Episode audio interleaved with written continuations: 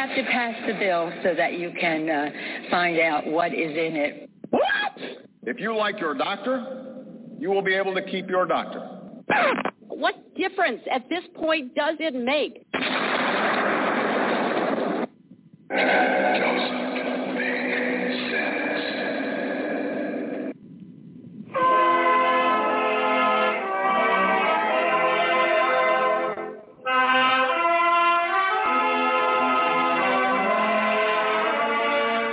Looking to make sense out of what's going on in the world today, then you've come to the right place. Welcome to Southern Sense Talk Radio with your host, Annie, the Radio Chick Bellis, and featuring Curtis C.S. Bennett and the most interesting guests that you'll find anywhere on Internet radio. And you can join the show and let your voice be heard by dialing 917-889-3675. So sit back, relax, and remember, Southern sense is common sense.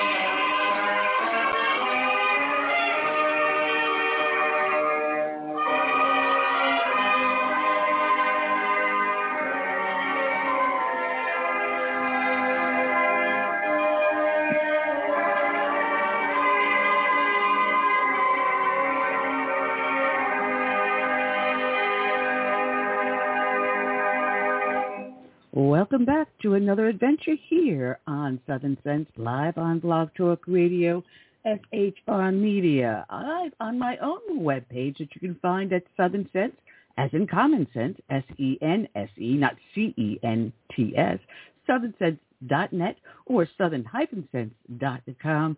Either way, you'll come to the same great place and view or listen to our show at your leisure.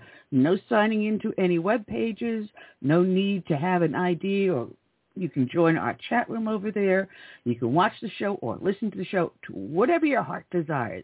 No signing in, then you're clean and green. So join us on our webpage. We're also now up on yournews.com as well as iHeart, iTunes, Stitcher, Spreaker, Amazon Music, and half a dozen other places that you can find, again, going to my webpage, Southern Sense net. I'm your hostess with the least mostest, the radio chickadee, Annie. And my co-host, Curtis C.S. Bennett, will be joining us a little late. He had a couple of things to do today, and he should be with us very, very shortly. want to welcome those that are here listening in on Blog Talk Radio, joining us in our chat room. That's if I remember to open the chat room my bad doing that right now. Normally I got Curtis doing that for me. Uh, lazy, lazy host I am uh, chief cook and bottle washer. But we got a lot to talk about, a lot to do. We have ourselves some great guests lined up. We have for the first time joining us M.K. Sweeney, and she has a new book out, and we're going to be uh, we're going to be talking to her about a lot of different things. Um, but her book is Magi of Miriam that you can find at magiofmiriam.com. She'll be joining us for the first half, and for the second half from the Heritage Foundation, we're going to have returning to us David Ditch. And man, we have so much to talk about. Uh, our president, uh, which I caught his uh, him on the TV just a little while ago in a press conference before he left for uh, Palestine, where we had the massive spill, chemical spill. Uh, he's finally visiting them a year after while they're still living with the disaster that spill. Never got the proper aid, but yet we can give illegal immigrants all the aid in the world. But American citizens, when they need us the most, eh, the heck with you. You don't count. That's the way this administration seems to be treating us and everyone else. Uh, anyway, we have a lot to talk about. We have um, the shootings that have been going on, uh, including the one uh, that was at Joel Osteen's church. Uh, we had the one now at the Kansas City Chiefs Victory Parade, and that followed by two more at schools, I believe Uh, I, I have them somewhere in this mess of pile of mess I have here. Um, we'll be talking about a lot of stuff with Miriam. I'm sorry, not Miriam, MK. And then with uh, David Ditch, we'll be talking about the tax relief for American families, the, the Senate Security Supplemental Budget Bill, uh, the child tax credit and immigration, and so, so much more. So we got a lot to do and a lot to talk about. So bear with us. And I'm still working on getting us onto the new format, and I've been playing with a couple of ideas. Uh, hopefully I can get to work on it this week. And by the way, the cast is coming off this Thursday. One week I finally get the cast off so I can start using both my hands again. It is so frustrating. Try buttoning your jeans with just one hand. It don't work too well. anyway, maybe I can dive into a nice steak once the cast is cut off and I can hold the knife and fork properly again. But that's what's going on. So, you know, y'all sit back, relax, and enjoy the show. Um, also want to know that we are up on YouTube and Facebook, so you can also join us over there.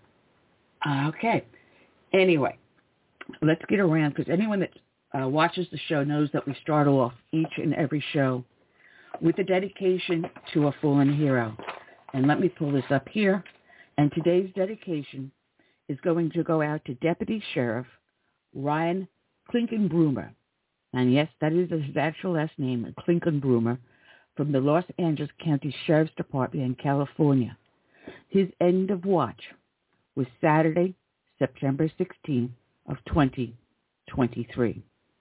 And from the Officer Down Memorial page, it simply reads, Deputy Sheriff Ryan Clinkunbroomer was shot and killed in an unprovoked ambush at the intersection of Sierra Highway and Avenue Q, just outside the Palmdale Sheriff's Station at around 6 p.m.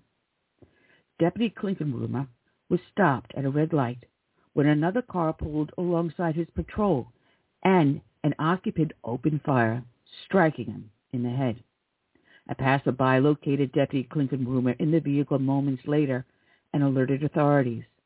He was transported to the Antelope Valley Medical Center, where he I apologize, where he succumbed to his wounds, arrested later after a several-hour standoff. Deputy Clinkunbroomer had served with the Los Angeles County Sheriff's Department for eight years and was a third-generation member of the agency. He is survived by his fiancee, parents, and grandparents. He was 30 years old. And this is from Keri Blakinger from the LA Times. And she writes, the parents of a Los Angeles County Sheriff's deputy have filed a claim signaling that they plan to sue the county, alleging that their son was forced to work so much overtime that he was too fatigued to stay alert and avoid threats, such as the mentally ill 29-year-old who gunned him down outside the Palmdale station in September. Deputy Ryan Clinkunbroomer was shot in the head while driving in a marked patrol car in the evening of September 16. Days later, authorities announced the arrest of Kevin Cataneo Salazar, who was later charged with murder and pleaded not guilty by reasons of insanity. In the government claim filed, the slain deputy's parents, Kim and Michael Clinkunbroomer, said they will ask for 20 million in damages.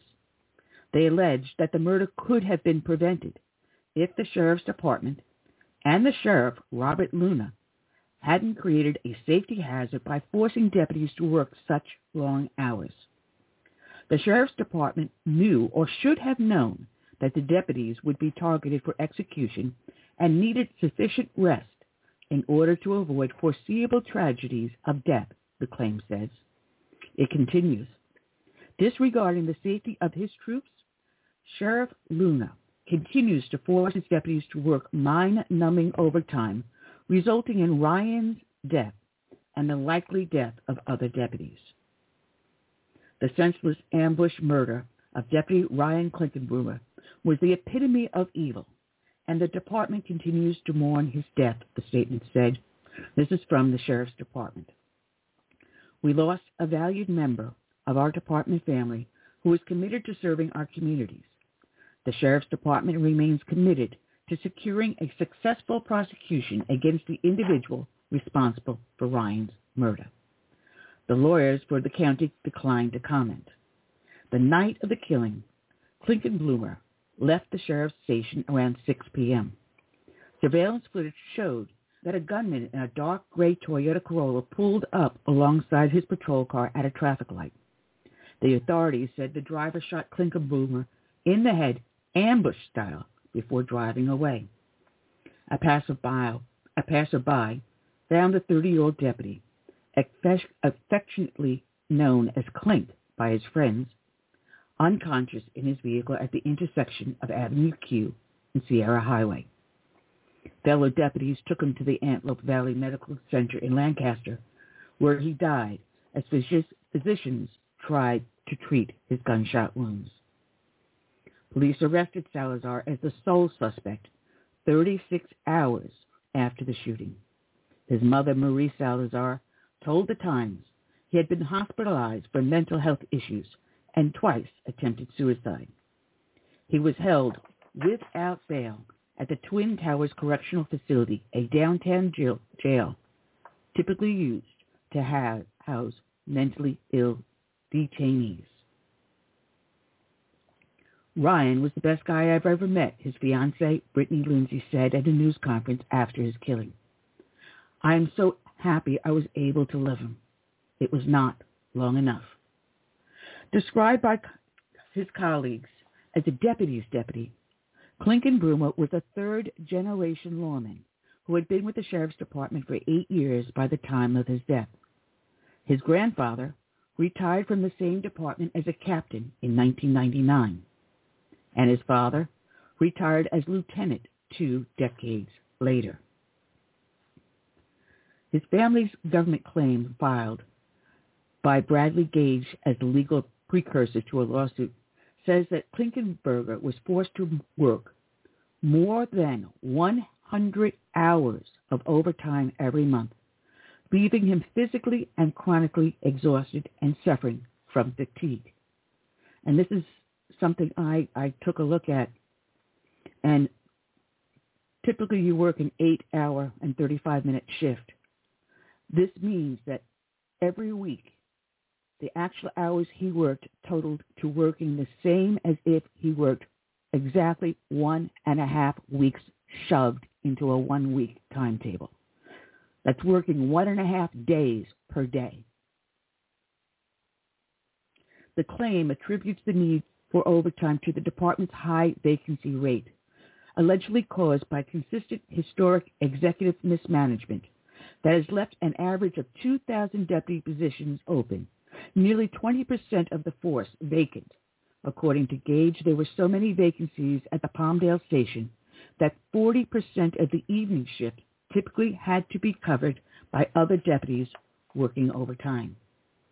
What that means is that the community is at risk and the deputies are in danger because of exhaustion, Gage told the Times. This is something that the county has been aware of for years, yet they had intentionally allowed to continue. The department did not immediately confirm the attorney's staffing figures. In October, the sheriff's officials told the Times there were 1,200 vacancies, a figure that did not account for deputies relieved of duty or otherwise unable to work. In a statement emailed, Richard Pippin, the president of the Association for Los Angeles Sheriff Deputies, chimed in with his own concerns about the number of empty positions. The department's staffing crisis is pushing our deputies too, and sadly sometimes beyond their limits, he wrote. We need our elected officials to make more aggressive and intelligent approach to addressing the department's inability to recruit and retain qualified people. Failure to do so can only result in more tragic outcomes, Pippin wrote, not only for our deputy sheriffs, but for the millions of people who rely on our protection. And this is also from the LA Times, written by Nathan Solis.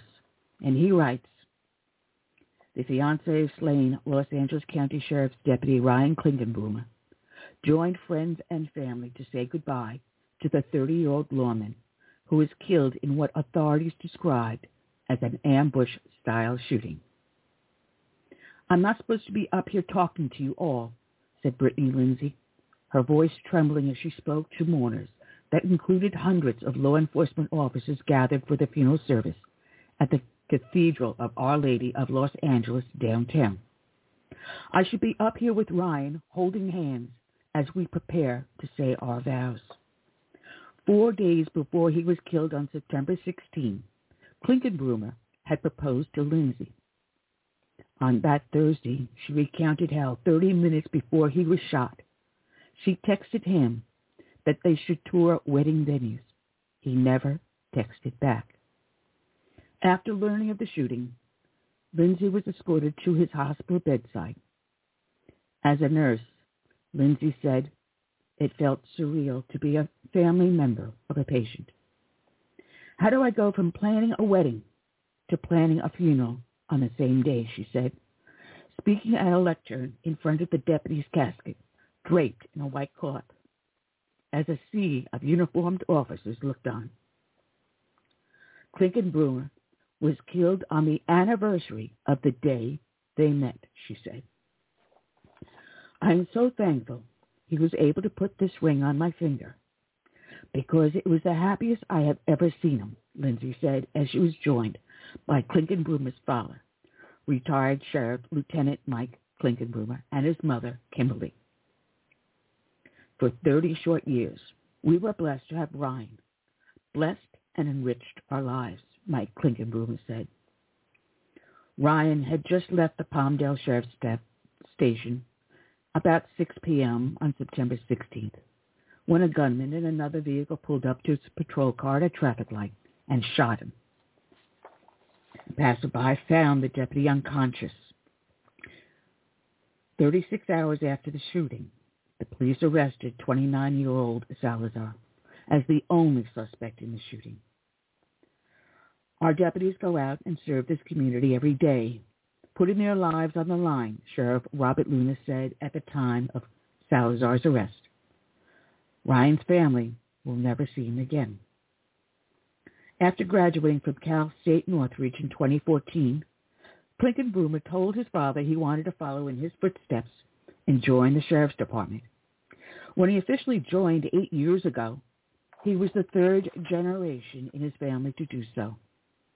For the last 18 months, he worked as a field training officer, according to the department. It was clear to Kim and I that Ryan's calling and passion again was working in patrol and training new deputies, his father said. Today, we bid farewell to our firstborn son, he said through tears. A brother, a friend, a grandson, a partner, and a fiance to Brittany. We are not saying goodbye, Ryan, but we're saying thank you. I'm saying thank you, Ryan, for making me a better human being. I'll see you one day in heaven.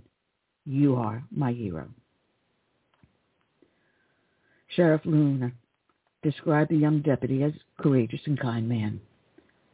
You could say that Ryan was born into and raised on a tradition of service, he said. In fact, few families have given more to serve the community and the Los Angeles County Sheriff's Department. Luna said he and Clinkunbroomer's grandfather had a special relationship. He tells me how he feels, and I love you for it. You're an extraordinary man, Luna said to Etzel, who was sitting in a pew nearby.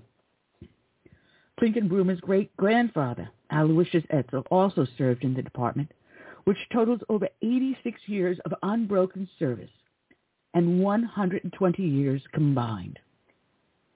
This is your family, Luna said, to a round of applause. Ryan was everything we look for in a deputy sheriff. Integrity, a passion to serve, high emotional intelligence, and a heart of a guardian. And yes, when we needed, an absolute warrior. Clinkunbroomer enjoyed being a big brother to his sister Katie and brother Chad growing up. Several speakers said and was passionate about the Miami Dolphins and the Dodgers. Father Vaughn Winters from St. Kateri Tekakwitha Clinkunbroomer's childhood church called him a man raised in faith, talked about wanting to become a law enforcement officer. We have to take great care, as Ryan did, not to waste time, to use each and every day God has given us, to fulfill the calling he has given to us, and to love and care for those people around us, our family, our friends, our coworkers, and strangers, all the people we encounter in our lives. Ryan utilized his time to the full. He did not know on September 16 he would not be going home to Lord Vaughnstead. Zachary Carlos said he knew Clink, Clinkunbroomer, as Clink, who introduced himself when Carlos first joined the sheriff's department. He was a role model to me as a young deputy and also as a person because of how he carried himself, Carlos said. He read a quote usually attributed to Dr. Seuss. Don't cry because it's over. Smile because it happened. Today's show is dedicated to Deputy Sheriff Ryan Clinkunbroomer. It is de- also dedicated to all the brave men and women out there that serve as first responders, Baylor law enforcement, firefighters, or emergency services. It is also dedicated to all the brave men and women out there that serve in our military, from the birth of this great nation through today and into our hopeful future.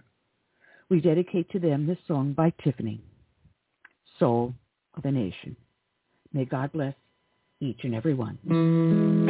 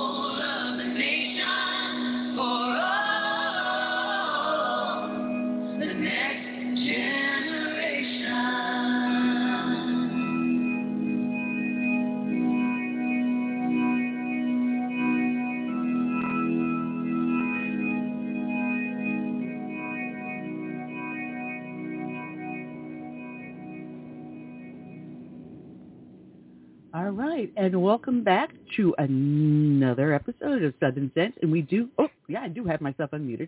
I had to double check myself here.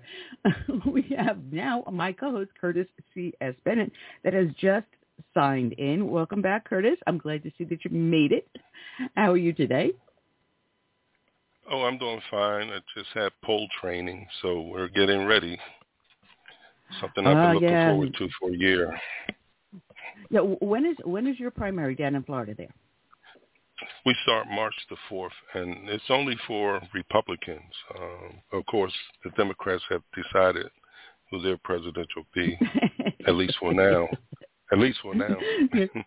well, we've got our presidential primary, uh, not this Saturday, next Saturday, February 24th, but open uh, uh, open voting, early voting has already started on the 12th, uh, which I intend to do next Tuesday when I go to physical therapy. But I want to welcome onto the show M.K. Sweeney. She's the author of The Magi of Miriam, and welcome aboard, M.K., to our show. Yeah. And don't, don't worry, Hi. we're completely nuts here, so it's always going to be unknown where we're going to go. Oh. All right. It's great to be on your show. Hi, Annie. Um, hi, Curtis. I, I hear your voice as well. It's great to be on with you both. No, it is our pleasure. I'm still working on trying to get a great video format going up to have everyone live on video, and I think I almost figured out how I'm going to do it. It's only taken me two years. I'm a little slow. Oh, you know, uptake. I, I can say there's a lot of platforms. It seems like everyone uses a different platform. So when you do decide you want to go that route, Annie, I think that there's a lot to choose from. Oh yeah, there is, there is. All right. well, uh, excuse me. I'm sorry. All of a sudden, I got a dry throat. You know, you you um, deal with a lot of things as an attorney, as a counselor, and everything, and you see a lot of craziness that's going on in the world.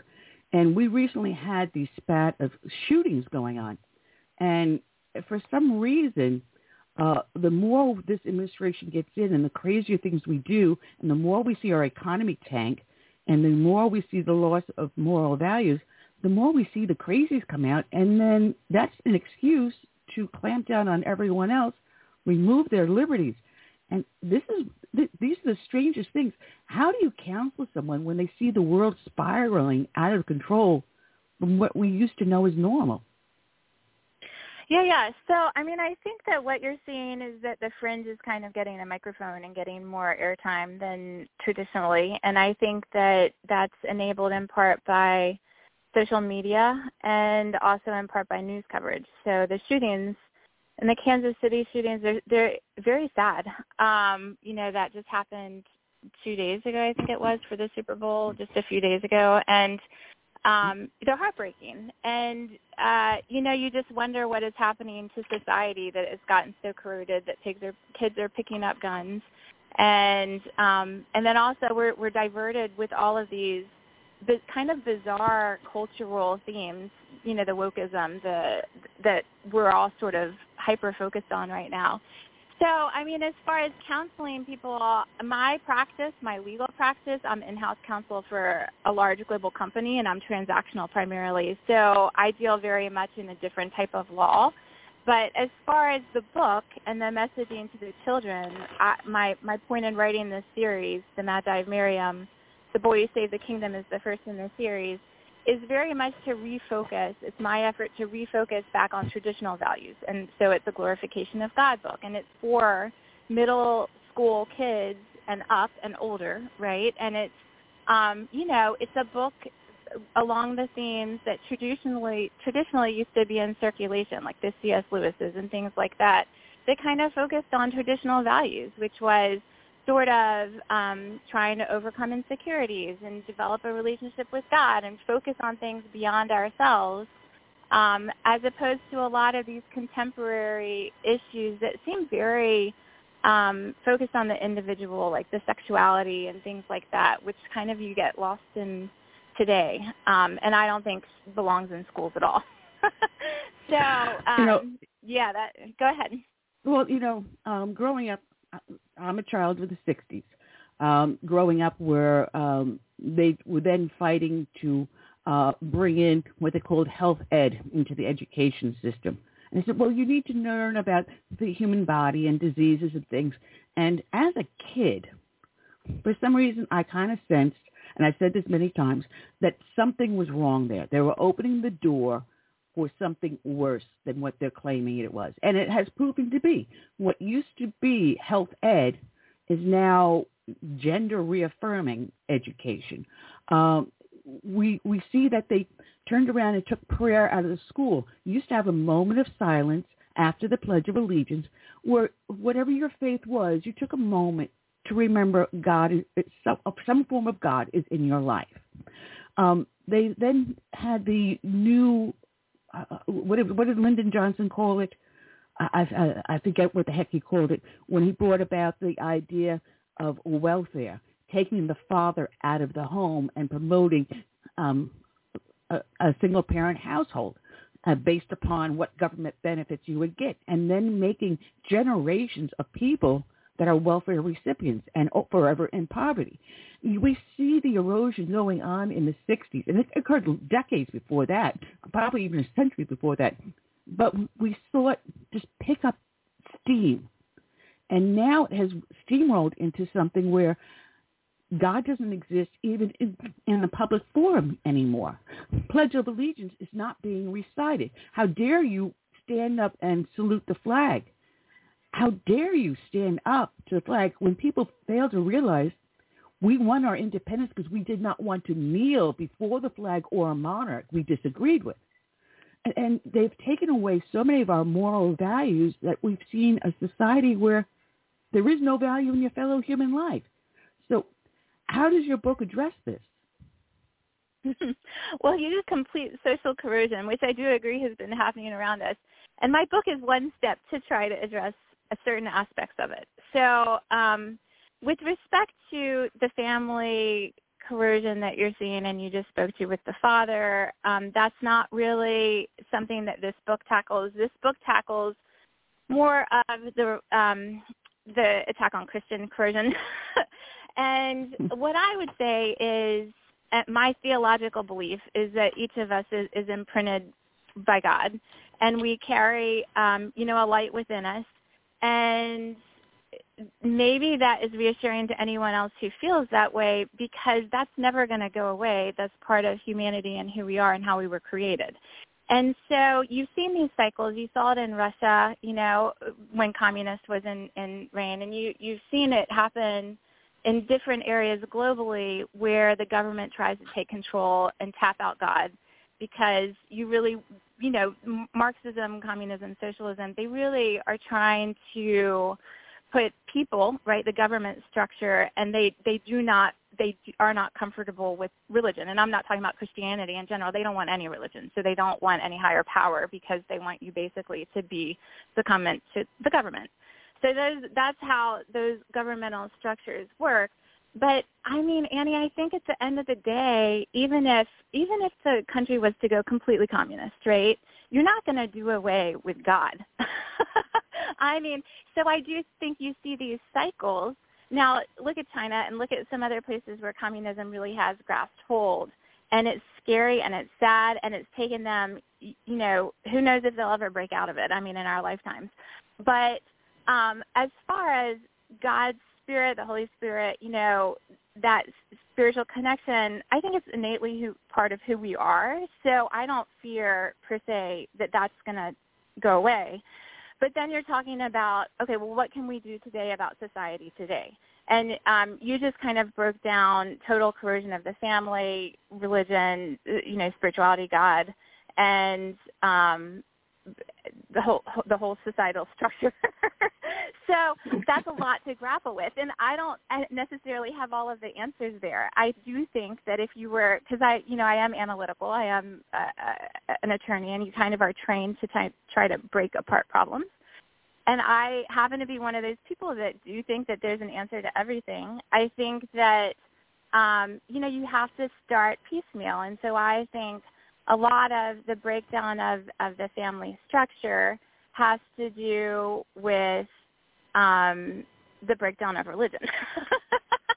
and you know, it's not taboo anymore. Divorce is very common. There's no sugaring that. The the it used to be a man and a wife was commonplace, and now you have this transgender kind of push, which uh, frankly I think some people innately are like hormonally in that direction. But this trend of this pushing people who don't even really have that proclivity, these kids and things in, in various school districts. There's something like and really perverse about that to me, like going against nature, going against how we're created alone. I, I think that um, part of that will just resolve itself because I think that's a trend happening today, which just defies statistics.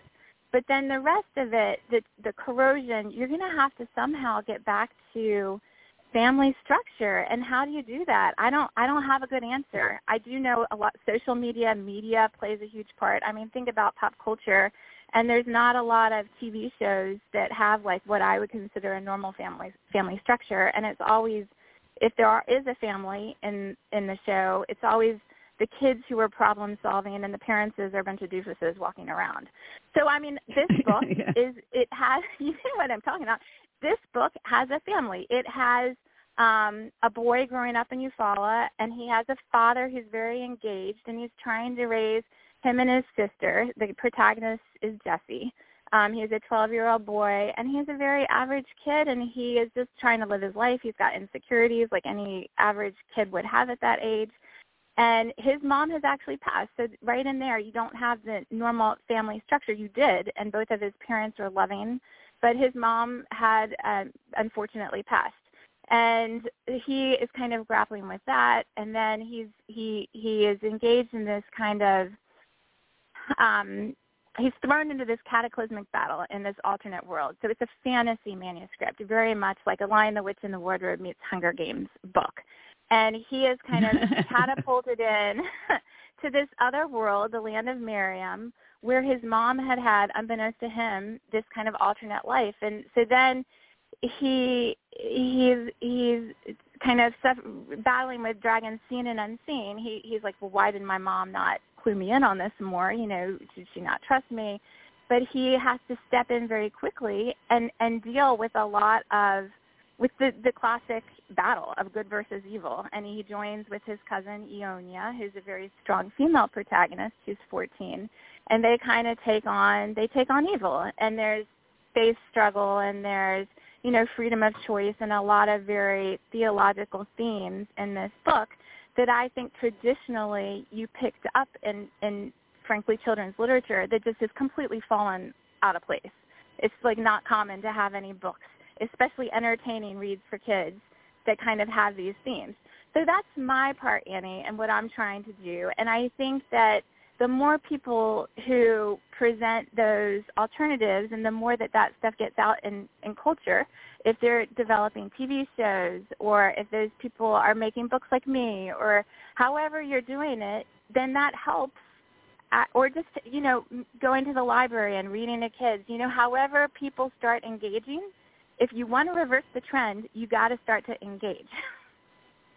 Yeah, absolutely. Matter of fact, um, I got an email. Unfortunately, it was a little bit too late to do anything on it, but someone had posted it on my my tea. I still run a tea party on my tea party page, and they posted a little bit too late.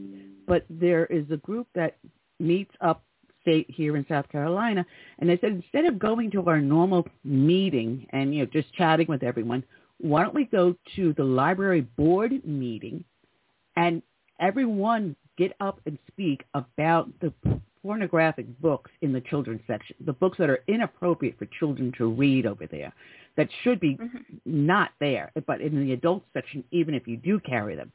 Um, and that's what they did. And I said, well, a fantastic idea. That you know yeah, you have I'm, these groups that do gather for coffee and conversation, but instead of just sitting mm-hmm. around chatting with each other, go out and be civically active. That's right. I mean, we can complain to each other all day long about what's going on socially and and everything. It really doesn't make a difference until you start engaging with other people who don't think just like you. So that means, yeah, if you're a Republican, you got to start talking to Democrats. I mean, you know, start having conversations, invite them to dinner, like, you know, make them and I do still I am one of those anomalies. I think that we everyone in in America um, you you hear the fringe a lot because they're noisy and they're getting more airtime than they should. But I think most of us, Annie, share a lot in common. Like we have similar values still in this country, but because of social media and because the media is so bifurcated, we feel more disparate than we actually are. And especially, you know, as we lead up to elections, I mean, there's election interference that's coming from outside of the country that is trying oh, yeah. to separate us because there's nothing that benefits the rest of the world than basically a civil war or a cultural war going on in America. I mean, that takes our eye off of every other ball around the world. And, you know, traditionally we've kind of been a watchdog. So everybody kind of is, is it, not our allies, but like many different regions of the world are really cool with destabilization in America. And they're pushing that towards us. So not only do we have our own slip going on here, but we have that added on to it too. So Americans need to like grow a heart and go out and talk to people who are different from them and start engaging and speaking up for themselves.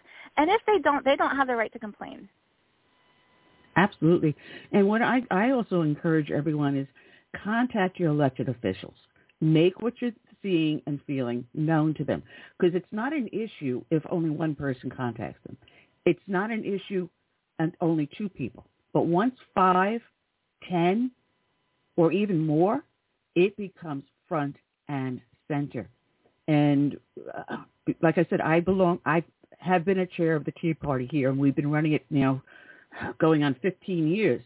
Uh, actually, next month will be 15 years. And when there's a call to action, and I rally the troops, things happen. Additional sales tax. We have stopped different things.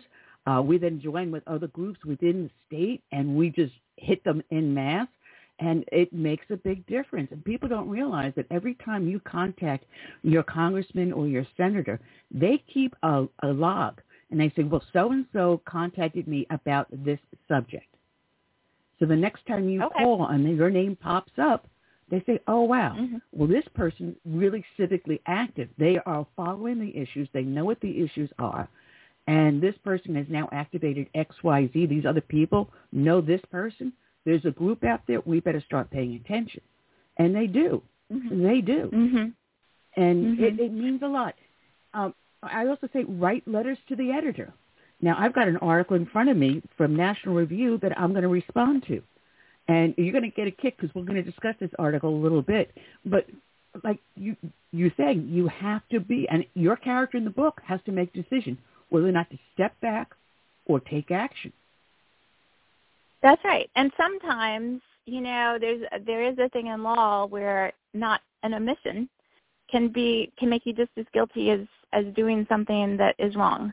So if you just sit back and you let everything happen and you know it's wrong, that alone is not you're not doing very very well.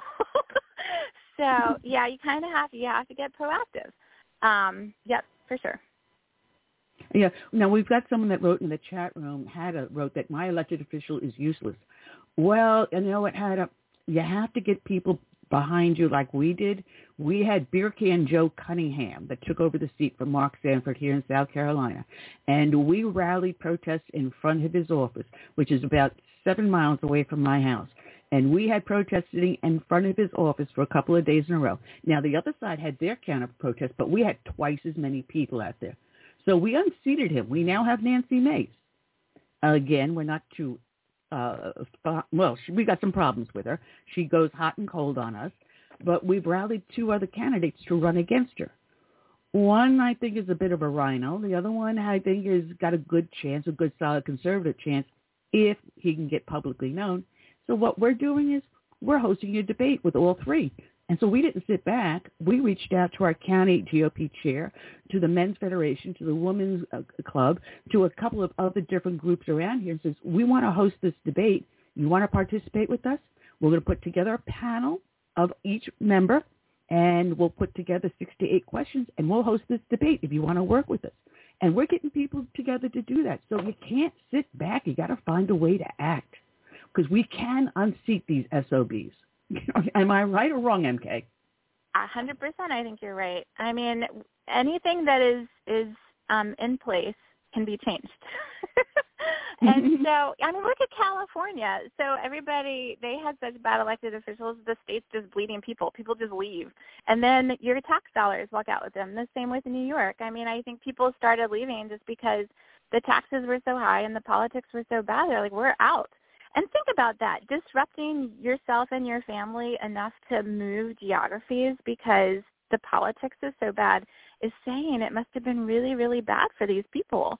And so, you know, at the end of the day, if the elected officials are not representing the people, then things need to change. And you're right, Annie, unification is generally best.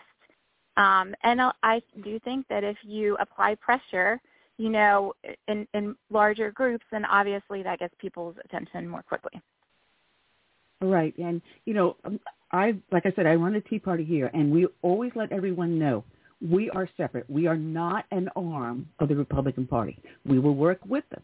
And when we have an issue, we will reach out. You can still be a member of the Republican Party and a member of my group. It doesn't mean that we are now part of the Republican Party, period. And the GOP chair knows that. And the state GOP knows that. And and this is how we get things done. You can have your principles and grounds and you can work with someone you may not agree with 100% of the time. But if you have a common cause, a common issue, hey, the enemy of my enemy is my friend. So we use that idea and it, it works. We had unseated the uh, uh, school superintendent twice before the county decided, well, they're not liking these liberal people we're bringing in. Maybe we should bring in someone a lot more conservative. And they did, and we've got a fantastic school supervisor. We were able to change the school system. Um, I had a county councilman who was going rhino on us really fast. We unseated him and got someone else in there. So you can do it on a local level, and you can work your way up to state and federal level. But yeah, if you start small and work upward and see who you can get to work with. But that's the important thing. As in your book, he teams up with his cousin. He had to find someone to work with in order to get what they needed done done, right? Yes, and he so the book is like I said, it's a fantasy, so there's a lot of different creatures. There's these thwackers that are um they're they're like these kind of very good natured hairy beings that you can kind of think of an Ewok commonality. Um, he, but Jesse, and then there's there's other there's um, these firefly. There's a whole bunch of mythical creatures in this story that and a lot a lot of them are very good. A lot of them are like agents of light in the book is the qualification and then there's agents of darkness and but there's free choice. You know the the agents of darkness these um king angus is kind of their their lead. And he had a choice. He he kind of allowed darkness, evil to overtake him, and in the book um, and in my theological belief system, I mean, there is a certain like, what is evil? And in your everyday life, I think evil can be, you know, um, what I am doing to another person, like I'm, I'm, I'm, I am impinging on them just for my benefit. So, and obviously the largest display of that would be me murdering someone just for laughs, like not even like a real benefit, just, just because it makes me happy. So that would obviously be the largest display of sheer evil. But in the book, that kind of, um, you know, it's the theme and it, it's, it's free choice, face struggle, you have the right you, you you choose. You know, all of us are given options in life and we have empowerment, but you have to acknowledge that you have that empowerment and you have to act on it. Mm. Well, I, there's, there's so much where other areas to go. You know, we recently had Valentine's Day, and I, I was getting flooded with these messages that this article came out um, about people being triggered during the month of February because of Valentine's Day. How dare you celebrate a day of love? I'm triggered uh, because you don't have a significant other in your life. Um, they even have fingernails painted with lightning bolts and things like that on there to just be so anti-Valentine's Day. They even had Valentine's Day candy that had anti-Valentine's Day messages on them. Um, the fact that someone gets triggered by Valentine's Day is telling me that our society has become so woke, so me-centered that yeah it's so weird isn't it annie? So that's so interesting what you pointed out. So that's just sheer jealousy right? And i think that you know the ultimate in christianity the ultimate in closeness to god would to be able to appreciate someone else's talents someone else's talents and what they do almost as much as if you were to have done it yourself. So if I see Le Sacre Coeur, which is this beautiful cathedral in France, I I should be able to appreciate its beauty and the God-given talents to the architect that designed it just as much as I am proud for having written hopefully a good book. You know, it's their God-given talents, there's God-given things, and this innate jealousy, which is what you're hitting on, and it, oh, it's should be about me, not someone else's happiness and what they've done. No, it's all about me and my negativity is disturbing and it's very anti-Christian. I mean, Jesus came to um, sacrifice himself, which is right the ultimate sacrifice. He he died mm-hmm. for us if you believe in Christianity. So that's like the polar opposite of what you're describing of being unhappy because somebody else has a date on Valentine's and I don't.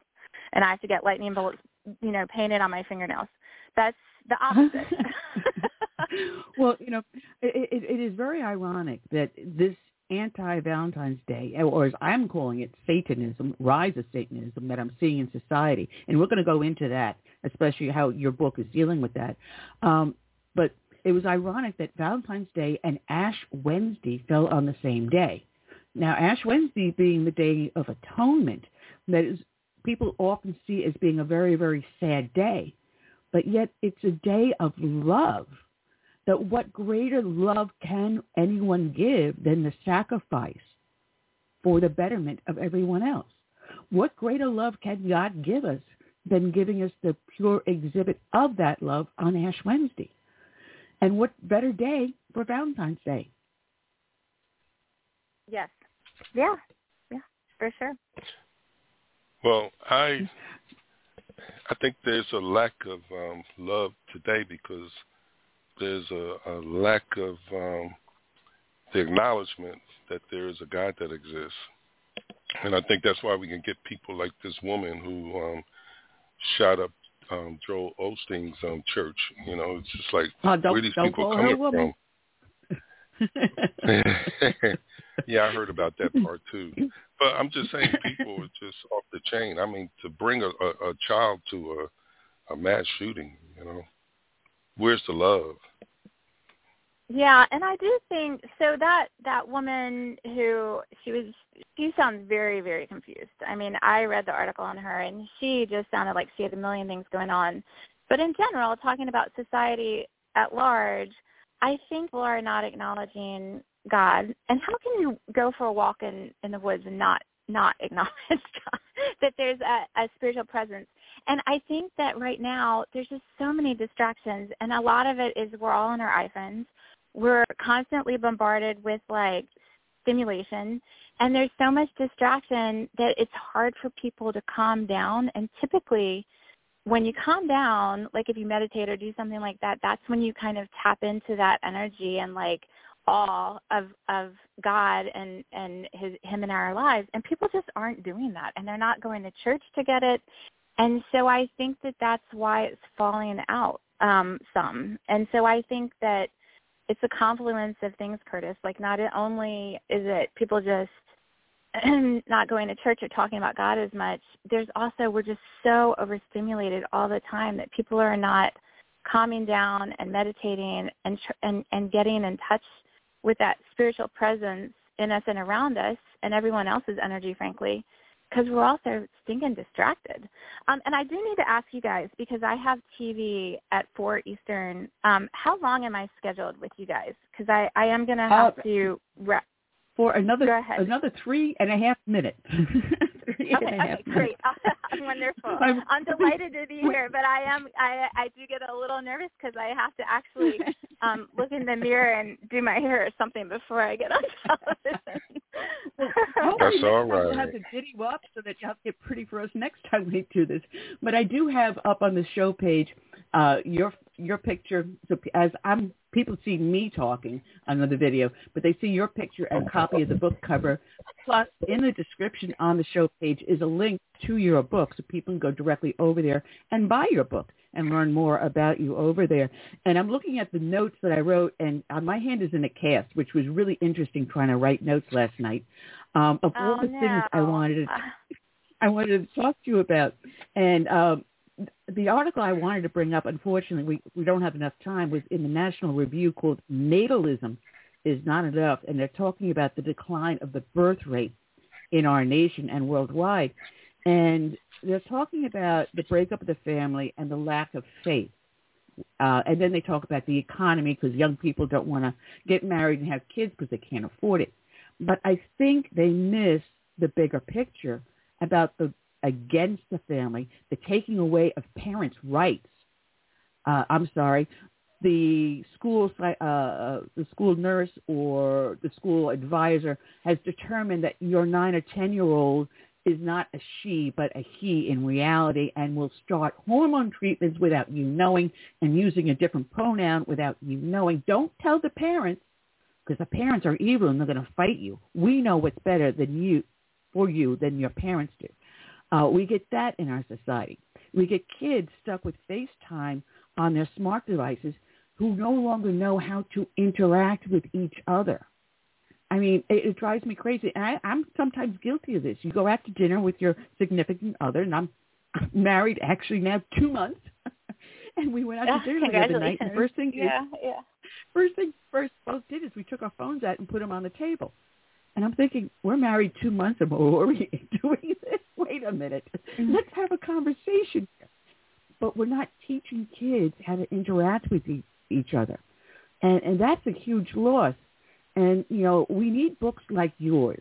We need to introduce kids to C.S. Lewis, to J.R. Tolkien, to all the classics that are out there that we grew up with, to teach them what what it really truly means to be a human being created in the eyes of God and not beholden to Satan in our society. And I, we have to address God and fight Satan at this point. That's how I'm looking at this society today. Yeah, I mean, well, they're certainly not getting these books in the typical public school system, um, and you kind of touched on that. And there has been this real bizarre, and it, I think it really um, was heightened since COVID, right? This sort of blocking parents out from what your children are learning. That seems to be somewhat prolific and and has been more or less since COVID, and that's why I don't know Annie if you saw, but during COVID when um, schools went virtual, um, some parents got really upset because they they went virtual and they were able to see what the, the what was being discussed. And they're like, oh my gosh, oh my goodness, this is what my child's learning in school. You know, there is a, a lot of uproar and then you've seen a number of families pull their kids out of the school system and they're homeschooling and there's this whole homeschooling craze that is a more recent phenomenon. um, because people did start to get kind of clued into what was going on in the schools. Um, and so that is just like this really kind of huh moment when you realize that the parents are being shut out. And then this whole more recent transgender fixation, and I, I think it's been really prevalent in the California schools with this initiative and um, you touched on it with uh, some of the stuff with the kids and, and not cluing in the parents that they're like basically treating like, them like the other gender or whatnot, um, which is just bizarre, right? I mean, the whole thing is just bizarre. But that that has been this kind of recent phenomenon, and it, it's just really, really doesn't it make you scratch your head? Like, what, what, what, what are these people thinking? and then at some point you couldn't with the pronoun stuff you couldn't refer to like boys is he and girls is she. So then we're like, what do they call them? It's. I mean, this is just beyond any kind of. And meanwhile, while we're discussing these transgender issues, like Russia's putting up the satellites to do block, you know. meanwhile, the rest of the world is continuing.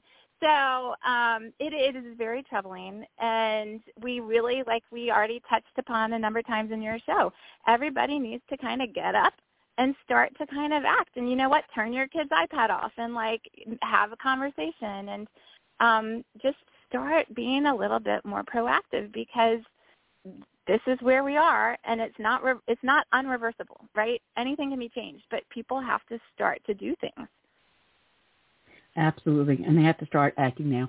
And people again can find you on your website, which is um, magiofmiriam.com. Uh, there's a link, as I said, on the uh, show page. So as they listen in the archives, uh, they can uh, pick up and and get your book and give it to a kid near you. as many kids Yay. near you. thank you. Yes, well, God thank bless you. And you for is, the hard work. Thank you so much. Thank you. Yeah, and I do want to comment. The Audible is available. It's read by somebody else with a great voice. He's got like the Johnny Depp voice, so people like it for car rides. But Annie and Curtis, it's been such a pleasure being on your show. Thank you so very much for having me. This has been a delight. It has been a delight, and God bless for all the hard work you do. MK Sweeney, check her out. Thank you. All right. Now, uh, Curtis is calling in our next guest from the Heritage Foundation, so he should be with us very shortly. My fingers are crossed. But I wanted to, uh, while we're waiting for him to call in the, the uh, guest, uh, this article I was talking about, let me pull it back up over here. Come on, Andy. Get your ass together. Uh, that's no, that's for your dedication. All right, that's in the National Review, and the article is titled "Natalism is Not Enough." Uh, by Patrick T. Brown. And Curtis, unable to reach our guest? Curtis? Actually, I just got his Uh, number, so I will give him a call. Okay. All right. Um, uh, Patrick Brown writes in there, um, he talks about having children saving the world because Elon Musk uh, believes in that. He's got like, what, uh, 11 or 13 kids. I forget how many he has now at this moment. Uh, but the, the decline of the birth rate, especially here in the United States. And um, he blames it on a couple of different things. You know, the breakup of the family, the loss of faith in God and people that go to church now, and then he also blames it on the current economy, uh, where now marriage is not encouraged. It used to be at some point in time when kids were growing up, it's like, well, when you grow up, what are you looking for in your life? And most kids would turn around and say, well, you know, I want to go to school. I want to get myself a really good job. I want to go into this field or that field. And, you know, um, I want to get married and have kids. And, and, and I want to live somewhere nice. I want to own a house of my own. And they had a goal. And their parents gave them an example to live by, um, which we're not really seeing much today. You've got single-parent households. Um, you've got high dropout rates because it is single-parent households. You've got uh, kids that um, will then go into drugs or alcoholism because they're not trained to go into the job market properly. They become dependent upon government handouts.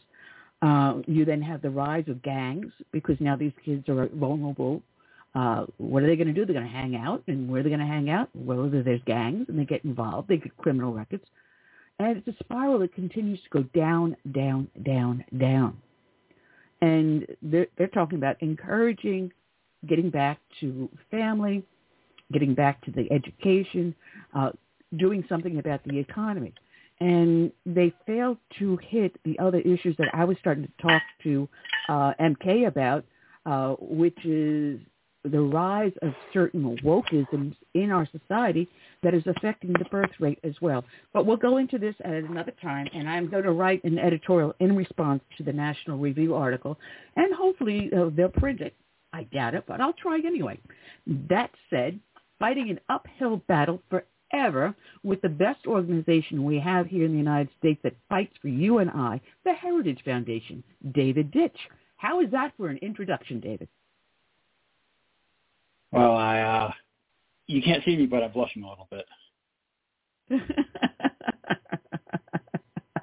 oh well, um, I'm glad to have you back on the show. It's always fun to speak with you, and there's so much that is going on. And, and, you know, one of the things I caught a little while back is where the um, House and Senate were working on the budget, and I don't remember it was the House version.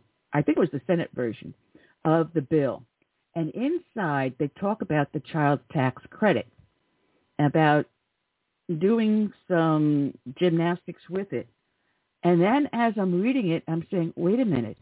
The way this is written, it basically encourages anyone who's an illegal immigrant with a child to come here, apply for the child tax credit, and benefit from it, and then therefore remain here in the United States as an illegal alien and get even additional government benefits. Am I looking at this part of the bill wrong, or, or was I seeing something that was like WTF? It, it, it's absolutely astonishing what uh, a lot of members of Congress, what a lot of the nation's political leaders seem to think is acceptable. Um, so in this case, during the pandemic, there was a temporary, quote unquote, temporary extension of this uh, tax credit benefit, and it didn't contain a lot of the safeguards that welfare programs normally have, such as requiring those key identity um, markers like social security number.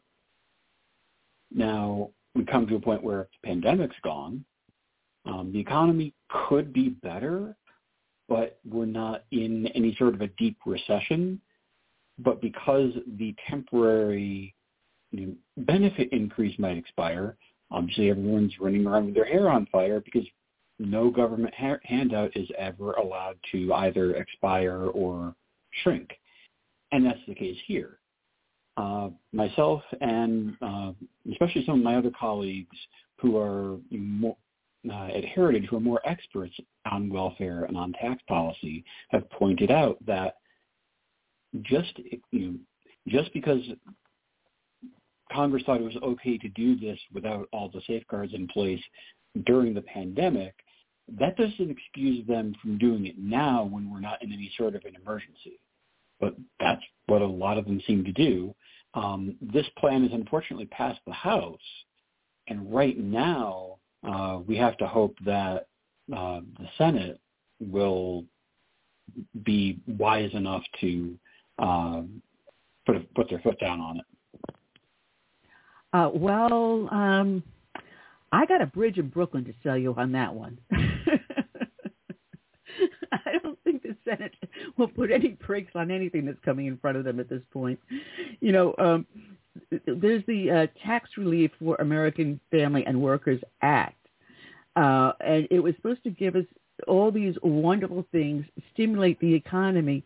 But as I was watching everyone, including on MSNBC of all stations, going into a panic, going, "Wait a minute, we're heading into a recession." I mean, the the the, the price, the cost, what is the consumer price index is through the roof oh my goodness, the sky is falling, they're finally calling, saying out there. But that Tax Relief for American Family and Workers Act did absolutely nothing to pay down the debt or give tax relief to the American families and workers, did it? And that's uh, okay, this is one of the things that's really important to understand about why politicians are so bad at dealing with the economy. Because when there's a problem, especially a problem relating to prices, people complaining that this thing is unaffordable, whether it's, you know, for example, a college education. Oh, the price of college is too high. The first thing a politician wants to do is throw money at it. What happens when you throw money at it? The prices go up. That's part Mhm. of why when the government was throwing money around left and right at everything under the sun during the pandemic, not too long afterwards, we started having economy-wide inflation. We're talking about the same thing happening here. And also when we're talking about the economy, there are, in addition to individual tax credits, there's also corporate tax credits. And this is one of Mhm. the dirty little secrets about this. One of the dirty secrets about the swamp is that these business tax credits are designed to be temporary, and they're temporary so that it helps make work for lobbyists. Every time the tax credit comes is going to expire, they start flooding Capitol Hill. There, it gets extended. They get to go, you know, talk to the corporations that are paying them, saying, "Hey, I did such a great job. They, it got the extension. Give me my money." And then a couple years down the line, we get to do the whole circus over again. You know, they didn't learn about that COVID-19 they put in the, the last one uh, that was supposed to help them retain workers and so on and so forth. But it became just a field day for scam artists. And they've got this in this new one, which does absolutely nothing to prevent the criminal activity, does it? and so oh my gosh, there's so many scams going on in Washington. It's Oh, hard to I got keep track, but it's also the scale of these things. You know, it used to be if there was some scam and it cost a couple million with an M million dollars, it would be a big national story. Now we're talking about scams costing tens of billions of dollars, billions with a B, and people, you know, their eyes glaze over because they come so fast and furious. And this this is one you're talking about during the pandemic. Congress was saying, "Hey, you businesses are struggling. If you just keep people on the payroll, we'll give you a tax credit." You just to sort of you know tide things over, make sure there wasn't a, a new Great Depression, and you know, once the lockdowns ended, things again things weren't perfect but we didn't have that new Great Depression. Only so many of the businesses applying for that tax credit, they weren't coming in 2022, in 2020 or 2021, like right during the pandemic when they would have supposedly been doing this thing. They're coming 2023, 2024, years after the fact. And there's a whole cottage industry of firms that specialize in sort of fudging the numbers and you know finding the loopholes. Congress needs to shut this thing down now so that we don't add more inflationary deficit spending. But rather than just kill this thing, they say, oh, we can use the quote unquote savings from stopping this tax fraud and use it to as essentially spending with taxes, and we'll give some handouts to some special interest groups. It's absolutely maddening. It is. It, it is if you know you found the magic treasure chest with all the gold and jewels and everything in it, and it's the taxpayers' dollars. So it's it's it's a pirate's treasure, and everyone's running for it. Everyone's scooping their hands into it, but yet that's my money. That's your money. That's my next door neighbor's money. And what is it doing for us? What instead of benefiting us by reducing costs, by encouraging growth and employment, and instead of doing all these things, it's increasing costs, eh, doubling the, the debt per person from what was it, two thousand now up to somewhere coming up to like two hundred and thirty-one thousand, I think, per person. It's laying a burden on our future generations, and it's going to collapse our economy and our nation if we don't put brakes on it. So what do we do, David? I mean, we've got a Congress that is passing uh, bills, I mean, spending bills out there without using the law to put the brakes on that that are in place. They're ignoring the very laws they passed to control the budget. Yeah, and the one example that I always think of when it comes to you know, when have we been successful getting Congress to actually pay attention and behave with some small amount of responsibility. In 2009 and 2010, there was this huge grassroots movement, the Tea Party movement. And the number one thing they were upset about was all the handouts that happened in the wake of the 2008 financial crash, all the special deals being cut for financial interests, followed by a big quote unquote stimulus package the Democrats passed that wasn't actually designed in a way that would benefit the economy, but again, it was a series of handouts to special interests. American tens of millions of Americans made it clear Washington needs to get its act together and we had a, there was a big impact not only with in terms of who won in the 2010 election, but also it, you sent off some alarm bells for the sort of ranking file business as usual crowd to say, hey, we can't keep doing business as usual. There are going to be consequences. Unfortunately, there haven't been enough consequences lately, and they need to come back. Absolutely, absolutely. And I got to tell you, next month will be 15 years that I have kept the Tea Party running here in my county. 15 years. And we meet this coming Monday on President's Day. uh, yes, we're looking for someone to run against Nancy Mace and succeed. I don't know if we're going to succeed, but as long as we keep the seat Republican and don't give it back to beer can Joe Cunningham. we don't need that. Oh man, I mean, there's so much that you guys are doing over there to look out for us uh, and looking at these budgets and breaking it down. And you work with our friend at um, Open the Books over there. Uh, it, it is absolutely insane because no one is actually reporting on these bills that are coming up. And the public is saying, well, it's got such a great sounding name. And this one we're talking about right now, the tax relief one, it, it, it centers a lot of it around using children as an excuse. The kids are a pawn. They're not a benefic- beneficiary of this relief, are they? They're using them for the sob factor. When I think about what is going to benefit the future generations, it's making sure that when they turn 18, they aren't immediately crushed under the weight of hundreds of thousands of dollars per person in debt. And you're right. When you, earlier you cited a figure over $200,000. When you add the current national debt, the debt that's likely to be coming just in the next couple of years, and the unfunded liabilities in a lot of the benefit existing benefit programs that again you know, legislators, legislators, elected officials, decades down the, ago, were just kicking the can down the road, saying, "Yeah, we we're going to promise you all these benefits. We're not going to worry about actually making sure the money's there. We just want to take credit for it." That bill is coming due, and you can look at a lot of countries in the world that used to be economic superpowers like Japan. Anyone talk about Japan as an economic superpower anymore? One of the reasons why you don't is they let themselves get too bogged down in government debt and it, it's a lead weight on economic growth and vitality. The promise of the American dream that we all love and we all expect that if you play by the rules, you put your nose to the grindstone, you work hard and you work smart, you're going to get ahead.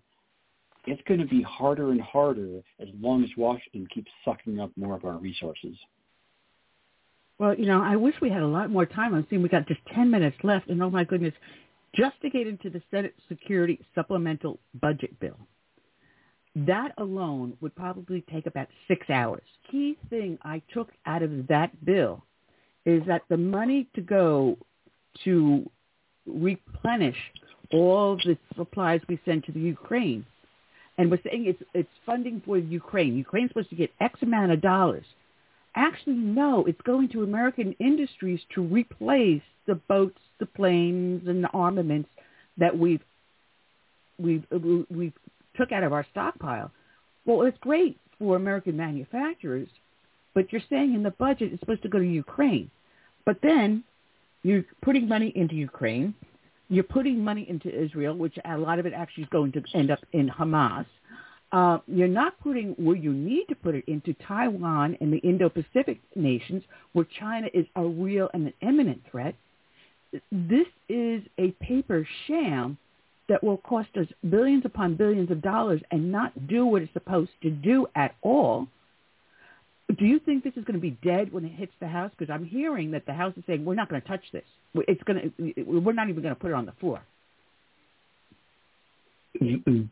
I wish I had a clear answer. I mean, frankly, if, if anyone says they know exactly what's going to go on in the House of Representatives, um, you should uh, either have them tell you what the lotto numbers are, or they should be put in the same, asylum, uh, one or the other. Um, it is there's a lot of turmoil there because the margins, you know, the, there's such a tiny margin that Republicans have with their majority and there's always just enough people on one side or an issue or another to sort of make things go a little haywire.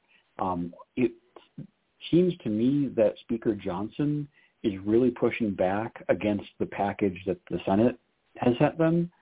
Um, mm-hmm. But there are different there are different means by which um, there's something called a discharge petition, where if you have you know a large majority of members of the House they can sort of force a vote on something. So theoretically, you could have Democrats and a small number of Republicans try to push this thing to a floor vote, and it could potentially pass. But I've heard from some of the people who, some of the Republicans saying that they wouldn't want to do it that way because it would create too much backlash from from the Republican base. So and it, it's going to be interesting next few weeks to see what happens there. Yeah. Now, my question is: is why aren't we pushing the European Union to contribute a lot more into the situation in Ukraine because it would affect them the most? Uh, NATO nations that are feeling threatened if Putin takes down Ukraine, why don't they jump into there saying, well, they're a potential new member. Let's see what support we can give to them to prevent Russia from encroaching on our sovereignty. Why aren't we pushing that? And why aren't we then instead taking the money we're using for Ukraine, rebuild our stockpile, yes, because we need it here, and also then use that money to secure the border? Oh, wait a minute. That's right. Joe Biden said we haven't given him the tools or the laws to do that, have we? It's a, to quote the president, the amount of malarkey coming out of the White House is just beyond belief. I mean, it, it, it's plain as day that the Biden administration is perfectly comfortable allowing a, a essentially unchecked tidal wave of humanity to flow across the southern border because they view that as to the Democratic Party's long-term political benefit. Um, as, as as far as the aid package is concerned, you're speaking my language this the situation in Ukraine first and foremost affects Europe. And Europe has for a very long time skimped on how much they spend on their own national security because they expect that if there's any problems, Uncle Sam is going to ride to their rescue. We have been giving Europe essentially welfare benefits when it comes to defending themselves for generations. And it, it, yeah it is beyond belief to me that so many uh, establishment figures in Washington think we should keep enabling that behavior. No, uh, you're giving money to where you have Ukrainian defense officials have actually stolen $60 million meant for ammunition. Oh, but wait, it gets better than that. Pentagon also announced they had a $6.2 billion accounting error, and they want us to pass this spending bill? yeah, there needs to be a lot more oversight. There needs to be a lot more accountability. And the problem is that when the mindset in Washington is that if government messes up, then we need to give them more money to cover up for the mistakes that they've made. In the real world, normally when you mess up, you get less. Here, it's completely backwards. ass backwards, oh, or bass backwards, we should say. Well, David, we're down to our last four minutes. It has been so much fun. People can find you at heritage.org, where you are there dealing with these uh, major issues, dealing with the budget and funding, and you guys do such wonderful work over there, along with our friend Andrew out of um, Open the Books. Uh, welcome you back all the time, and uh, telling people to check you out over there. Yeah, I, I really appreciate that. Uh, you can also follow me on, uh, I guess it's X now, formerly known as Twitter, uh, at David A. Ditch.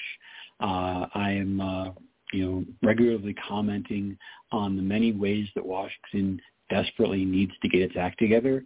Um, frankly, the American people deserve a heck of a lot better than they've been getting. Well, God bless you for the hard work you do. And I did get get to meet Hedda Davis when I was up in D.C. back in November. She's so sweet, and she's doing great work over at fairus.org. Just to know, she looks wonderful.